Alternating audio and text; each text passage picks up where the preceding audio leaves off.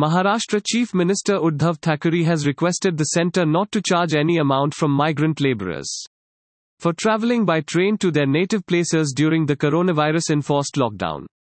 Nearly 5 lakh migrant labourers have been given food and shelter for 40 days in various state facilities. Now they have expressed the desire to go back home in view of the current situation, Uddhav Thackeray said in a communication to the centre late Sunday night. These people have no source of income since the last some weeks. Hence, on humanitarian ground, the center should not charge them for traveling, the chief minister said. Thanks for listening to the latest news Suno. Be sure to visit latestnewssuno.com to discover our fantastic content. Subscribe to our podcast on Spotify, iTunes or Google Podcast.